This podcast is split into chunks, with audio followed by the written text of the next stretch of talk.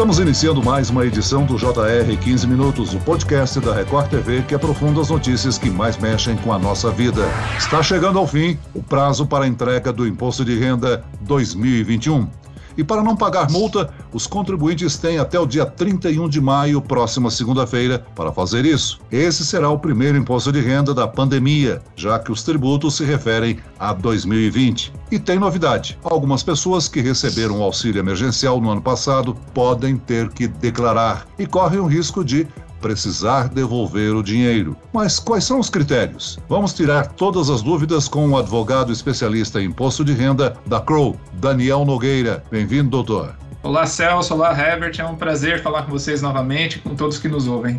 E quem nos acompanha nessa entrevista é o repórter da Record TV, Herbert Moraes. Olá, Herbert. Oi, Celso. Oi, Daniel. Pois é, quase 3 milhões de brasileiros correm o risco de ter que devolver uma parte ou todo o auxílio emergencial recebido no ano passado. Isso porque os, o benefício se enquadrou na lista de rendimentos tributáveis. Doutor Daniel, quem precisa declarar e como saber se será preciso devolver esse dinheiro? Sim, Herbert. É, todos os contribuintes que receberam em 2020 um valor igual ou superior a R$ 22.874,76 e que, além disso, tenham recebido auxílio emergencial, eles se enquadram nessa, nessa obrigatoriedade de devolução desse auxílio. Né? Então, para que o contribuinte ele seja realmente obrigado a devolver esse valor, em que o próprio sistema da Receita vai fazer essa apuração, ele tem que ter recebido outros rendimentos tributáveis acima desse valor de R$ 22.874,76. Agora, essa categoria em que o auxílio emergencial se enquadrou no imposto de renda,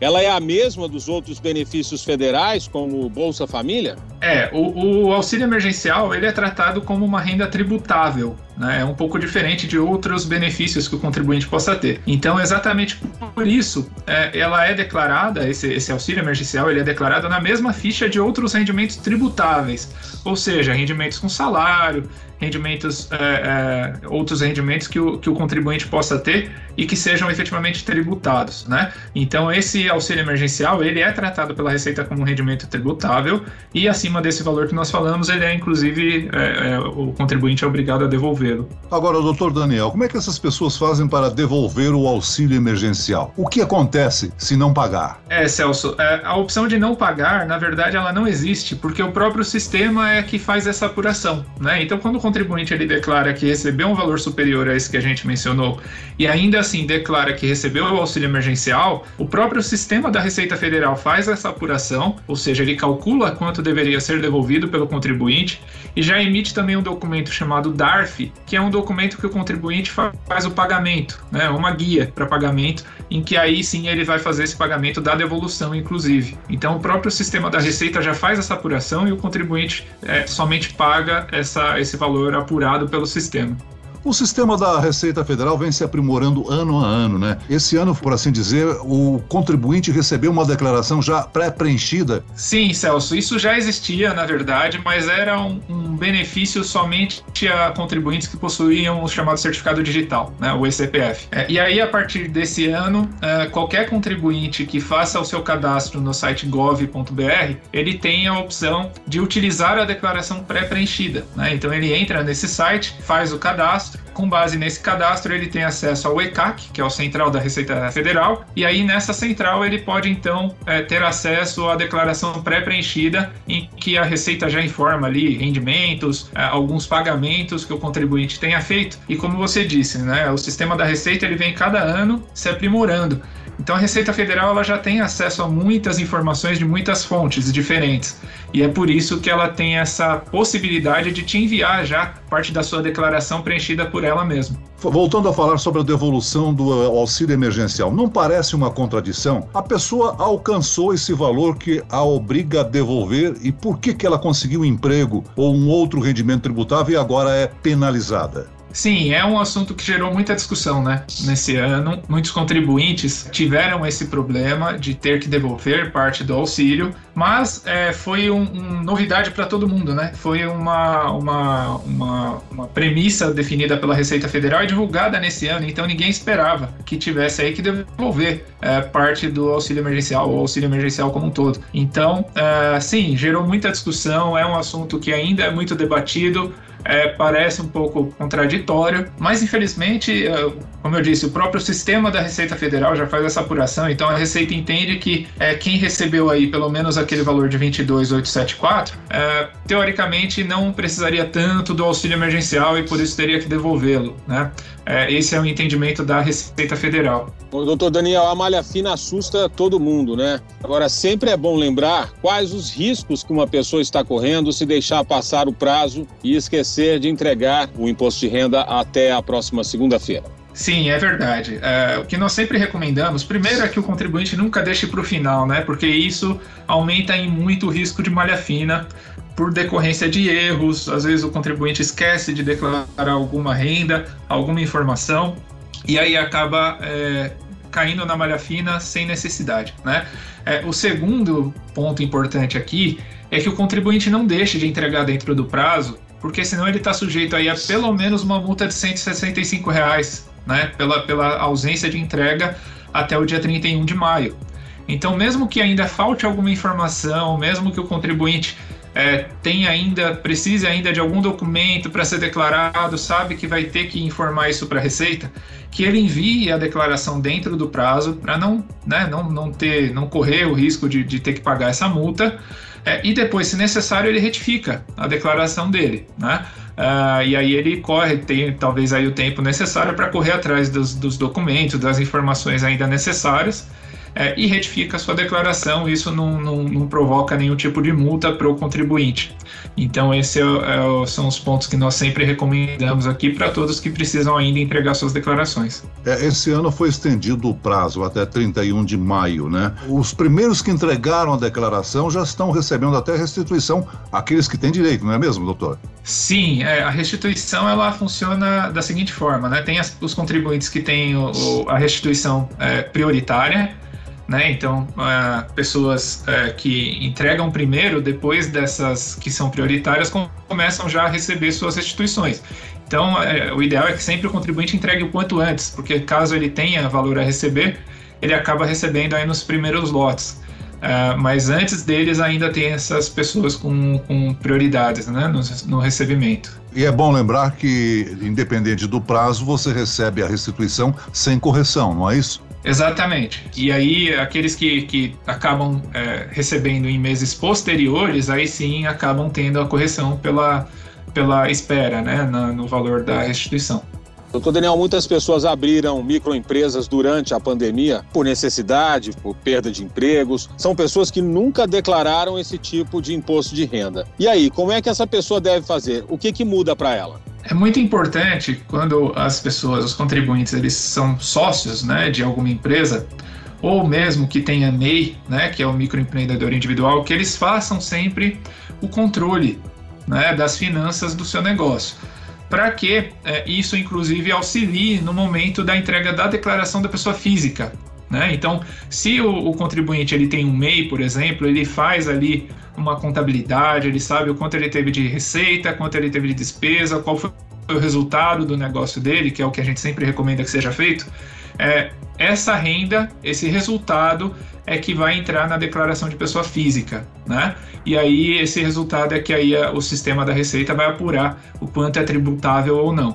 Então, o ideal é que o contribuinte sempre faça algum tipo de controle, é, se possível, com um contador de confiança, é, ou se ele mesmo tiver é, o conhecimento né, necessário para isso, que ele faça esse controle, essa, essa, esse fluxo de receitas, de despesas, de resultado, para que facilite na hora de informar na declaração de pessoa física para que ele é, tenha aí os benefícios fiscais que a Receita estipula para esse tipo de contribuinte.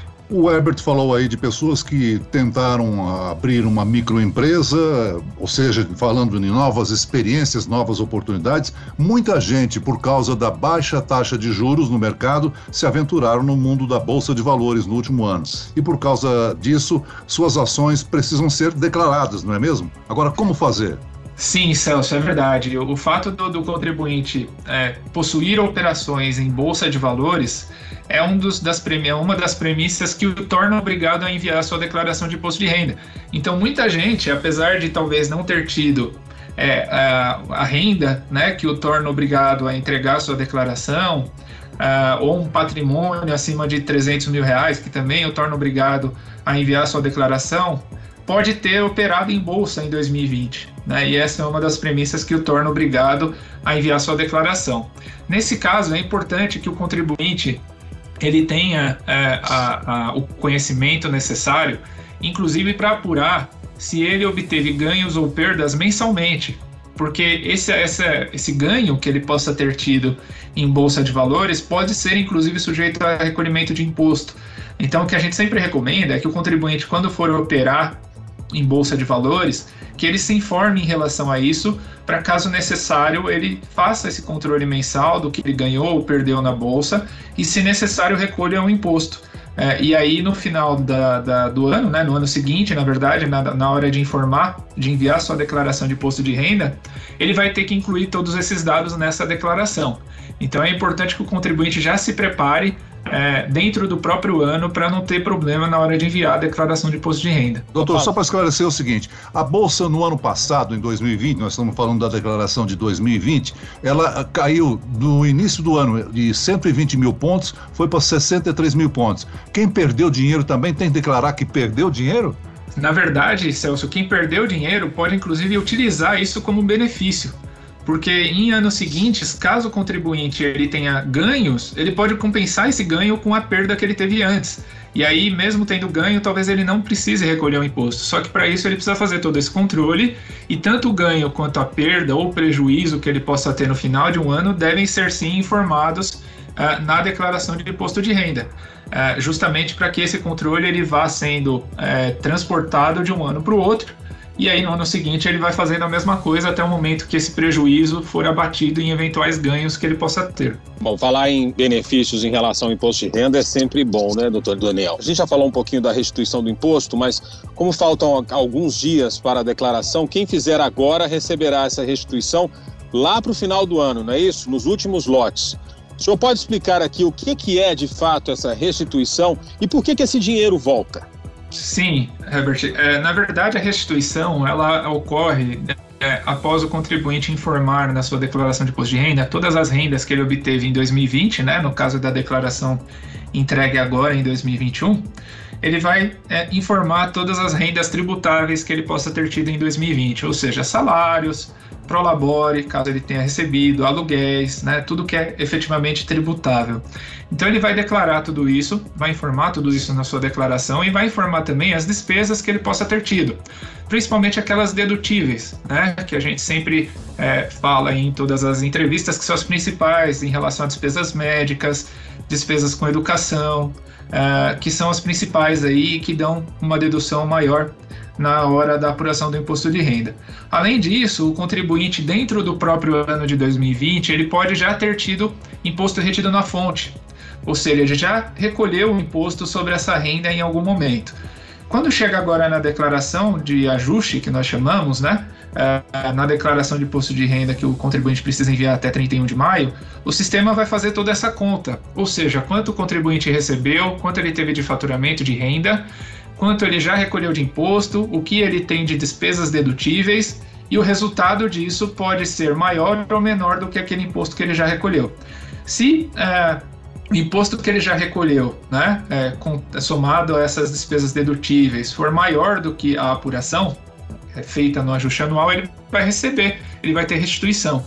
Se mesmo com essas retenções, é, se mesmo com essas deduções, ele informar rendas agora e ainda assim ele não tiver recolhido tudo isso, por exemplo, o aluguel, ele pode ter recebido e não, pode não ter recolhido imposto sobre isso. Então, tudo isso somado ainda vai dar um imposto a recolher. Então, a restituição é exatamente essa diferença entre o que já foi recolhido, as despesas dedutíveis em relação ao que o contribuinte ele teve de renda, é, e aí tem toda essa apuração, esse ajuste anual para definir então se ele teve aí um recolhimento maior ou menor do que o obrigatório. Muito bem, nós chegamos ao fim desta edição do 15 Minutos. Agradeço a participação e as informações do advogado especialista em imposto de renda da Crow, Daniel Nogueira. Nogueira. Obrigado, doutor. Obrigado, Celso. Foi um prazer falar com vocês novamente. E agradeço a presença do repórter da Record TV, Herbert Moraes. Obrigado, Celso. Sempre um prazer estar por aqui. Esse podcast contou com a produção de Homero Augusto e dos estagiários David Bezerra e Larissa Silva. Sonoplastia de Pedro Angeli. Coordenação de conteúdo Camila Moraes, Edivaldo Nunes e Luciana Bergamo. Direção de conteúdo Tiago Contreira. Vice-presidente de jornalismo Antônio Guerreiro. E eu, Celso Freitas, te aguardo no próximo episódio. Até amanhã.